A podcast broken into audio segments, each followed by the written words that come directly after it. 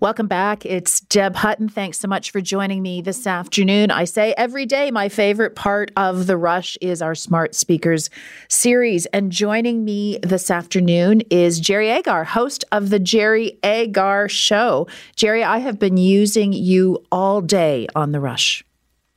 Really? Really. I've been playing your fun clips from this morning on your show and on Moore in the Morning. You have provided a ton of fun fodder for the rush this afternoon. Played your argument with John Moore around uh, photo radar and ca- speed cameras.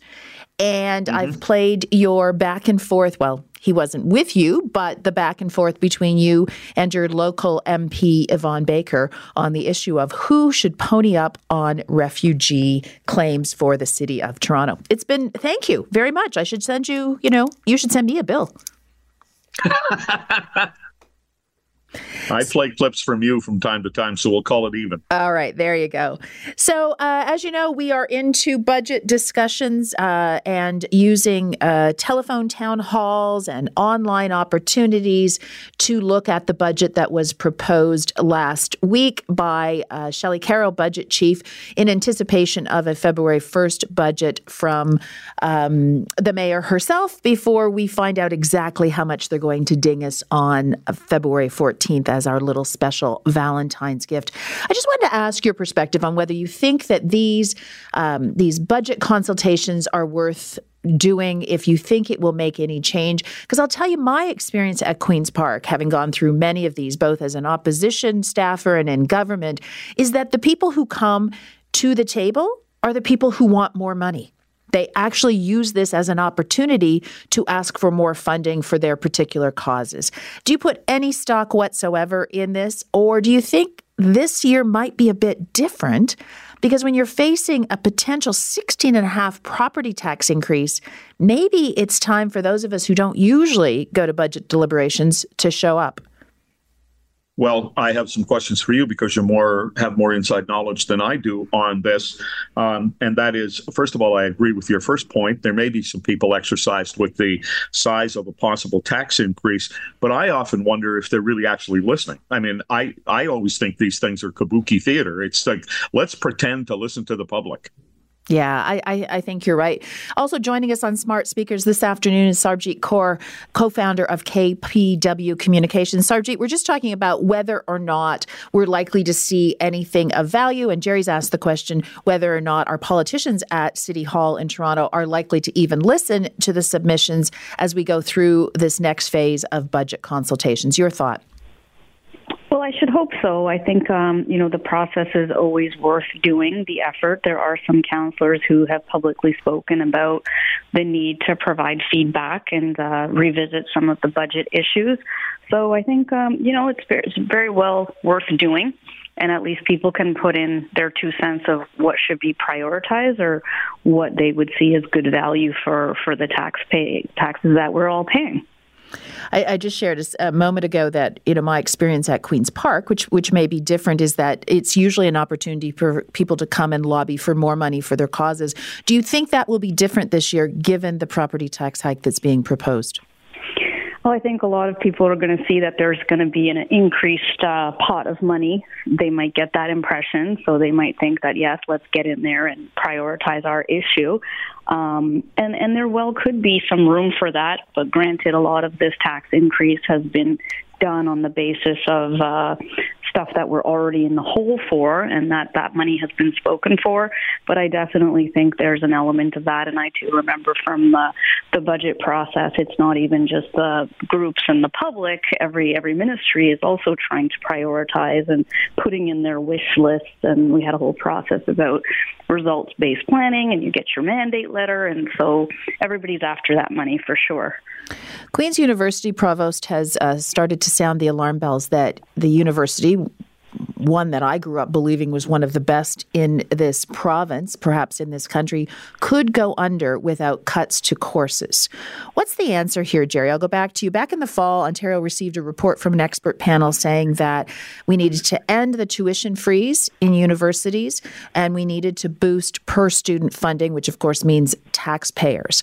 I would argue there's also the cuts that they're sounding the alarm for may, in fact, maybe they should actually be made at our universities to make sure that we are maintaining our excellence at the post secondary level?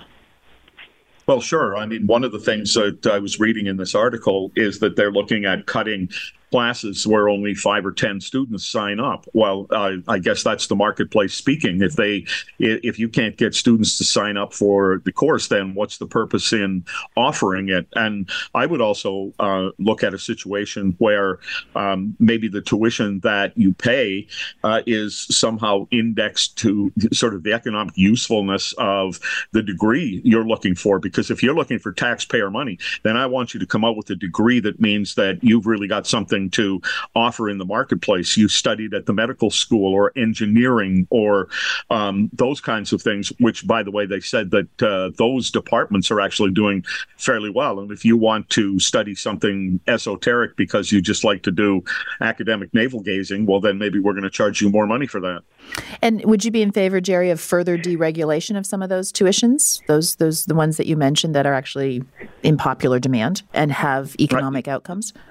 The taxpayers spend an awful lot of money getting people all the way through the 12th grade. At that point, you are employable, and whatever it is you want to do for yourself and for their education, well, that's kind of you, isn't it? So yes, I think that uh, um, if the if the universities are struggling, they've got to get their money somewhere, and I would prefer it not continue to always be the taxpayer. Sarabjit Kaur, not only uh, is Queens sounding the alarm bells about a deficit as much as maybe $50 million and the need to do something drastic, but they say six other institutions in Ontario are in similar uh, situation. What do you think is the answer here? First of all, I think there is a wealth, a wealth, a wealth of evidence and research that education is good for the economy, whether it's uh, something directly applicable like a trade school, which is at the college level, or medicine or law, as Jerry mentioned, but all the other things, you know, whether you're going to be a writer or an artist or a musician, like it's not something that you're going to get paid a lot of money for anyway. So a lot of people don't do it. And then on top of it, if we're going to say that those people have to pay extra tuition, I think uh, it would be pretty sad if we had a world without all of those folks. And uh, believe it or not, directly or indirectly, they do do a lot of important roles with that diversity of thought that comes that you need, and whether it's a corporate workplace or any other. But I would say, in terms of the actual financial situation, there's another way. We are still stuck on an old model of post secondary that's bricks and mortar buildings. It's a real estate almost uh, kind of situation for some of these schools and universities where we have all the technology to provide the best education by the best professors online. And we saw this during COVID, but because we're stuck in this old model that is very expensive to maintain, that if you have five students, you have to have a classroom for them, you have to build a building for them, you have to have a professor come in just for five people. And if we could just modernize teaching, uh, it would be better you would have the same professors maybe teaching at the top art institutes of the world, teaching people in Ontario, but we've never been able to do that. And that's why I think we're stuck in this uh, financial hole. Jerry, just your response on that, because my reaction is those were the best years of my life. well, then what's that worth to you? I, I'm with you. Like I, I, I think I, I'm not averse to a new model, but I think the experience of being in university and actually of interacting interacting with your your professors, I think is worth more than we're paying for, quite frankly. And I would see more tuition part of the equation. Sarabjit Kaur, who is the co founder of KPW Communications, Jerry Agar, host of The Jerry Agar Show. Stay with me. Coming up after the break, I'm going to reopen a debate from yesterday pandemic loan extension, yay or nay. All that and more when we return with our smart speakers this afternoon. You're listening to Deb Hutton. This is The Rush on News Talk 1010. Thanks so much for joining me. It's Deb Hutton, and I am joined for our Smart Speaker series this afternoon by Sarabjit Kaur, who is the co founder of KPW Communications, and Jerry Agar, host of The Jerry Agar Show on News Talk 1010 from 10 till noon, Monday through Friday. Yesterday on The Rush, we had a really lively discussion and debate with our, our callers on whether or not the federal government should extend the deadline for repayment of the CEBA loans. Those were, of course, handed out to businesses during the pandemic $60,000 loans with a $20,000 forgivable portion, but that would have to be paid back by Thursday, January 18th. The original deadline was end of the year.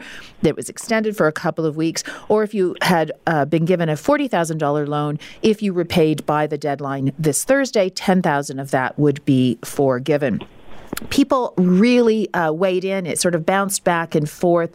Uh, and at 5:20 this afternoon, this afternoon, NDP leader Jagmeet Singh will join me to give his perspective on this.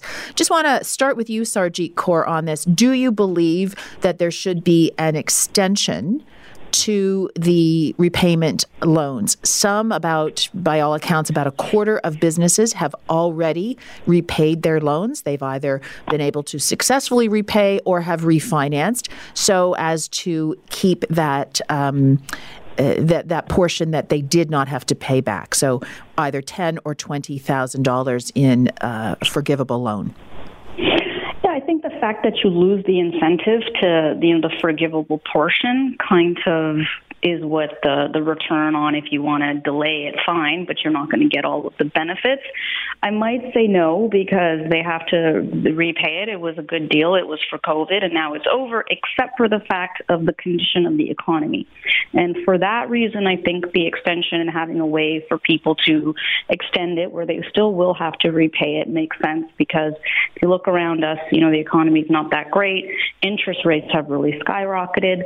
Small businesses are struggling. It's January, which is typically their slowest time, anyways, especially if you're in kind of in restaurants, hospitality, whether it's tourism. Everything is slow. And frankly, they've probably done research to figure out well, what's better, having a bunch of people default where you get zero money back, or trying to work with people, which is similar to what any bank would do to give them some more time. So, are you suggesting an extension or a targeted yes. extension? Well, I think it is already targeted because they lose the incentive.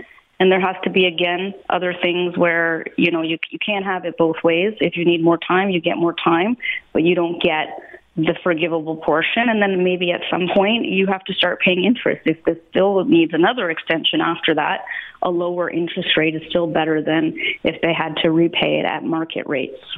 Jerry, I tend to fall into the rules or rules category here, but am I being too harsh? Well, no, because I think they've extended this a couple of times, and I've had representatives from the Small Business Association on the show and talked about this a number of times. Businesses got in trouble not through their own fault. Some of them were actually literally shut down. Um, so I feel for the businesses, but at some point, they took a loan. Uh, they didn't. Uh, this was not a grant; it was a loan. And someday you have to pay the piper. And if if they keep struggling and struggling and struggling, you have to ask how viable the business is because we're well past COVID at this point.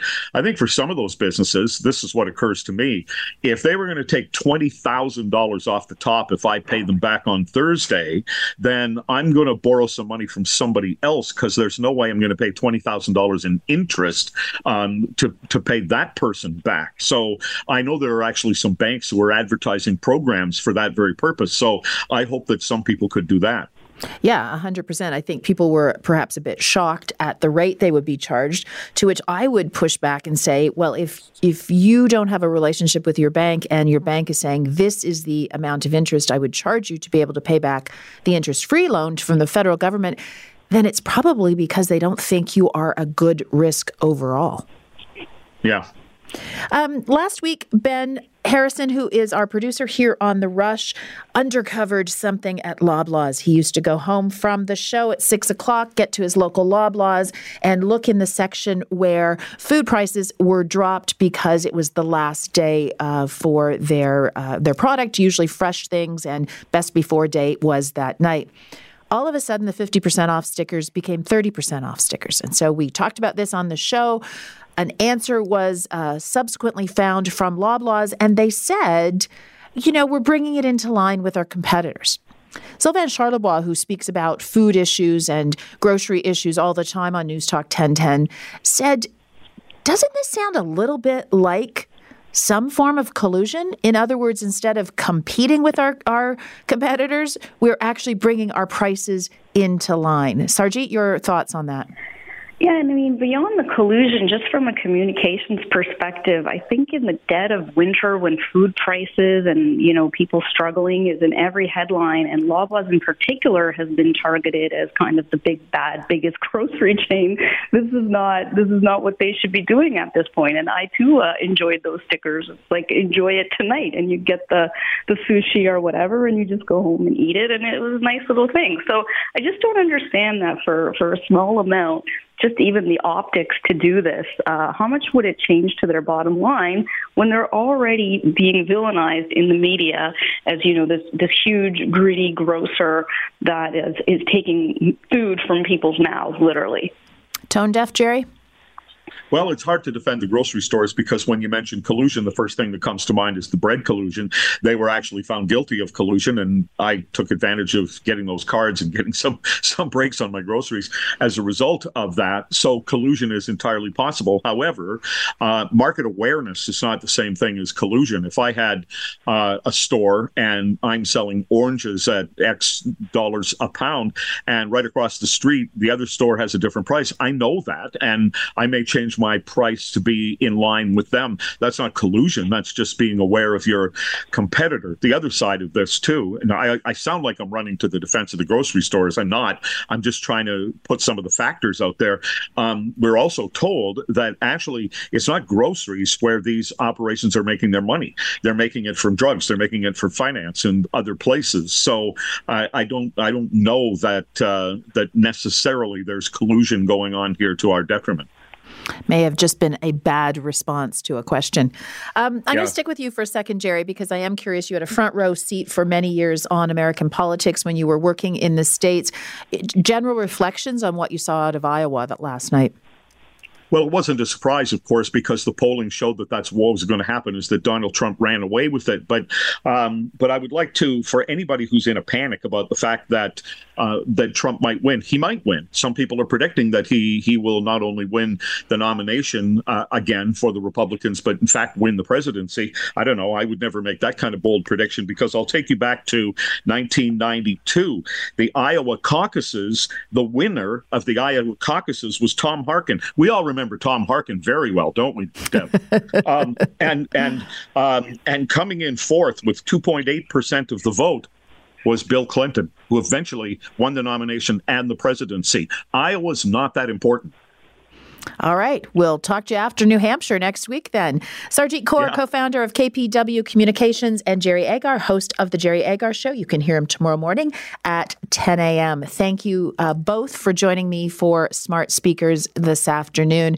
As I said, coming up just after the break for traffic at 5.15, I'll be joined by Jagmeet Singh. Going to ask him why he is calling for an extension on the pandemic loans that we just chatted with our smart speakers about. All that and more. You're listening to Deb Hutton. This is The Rush on News Talk 1010.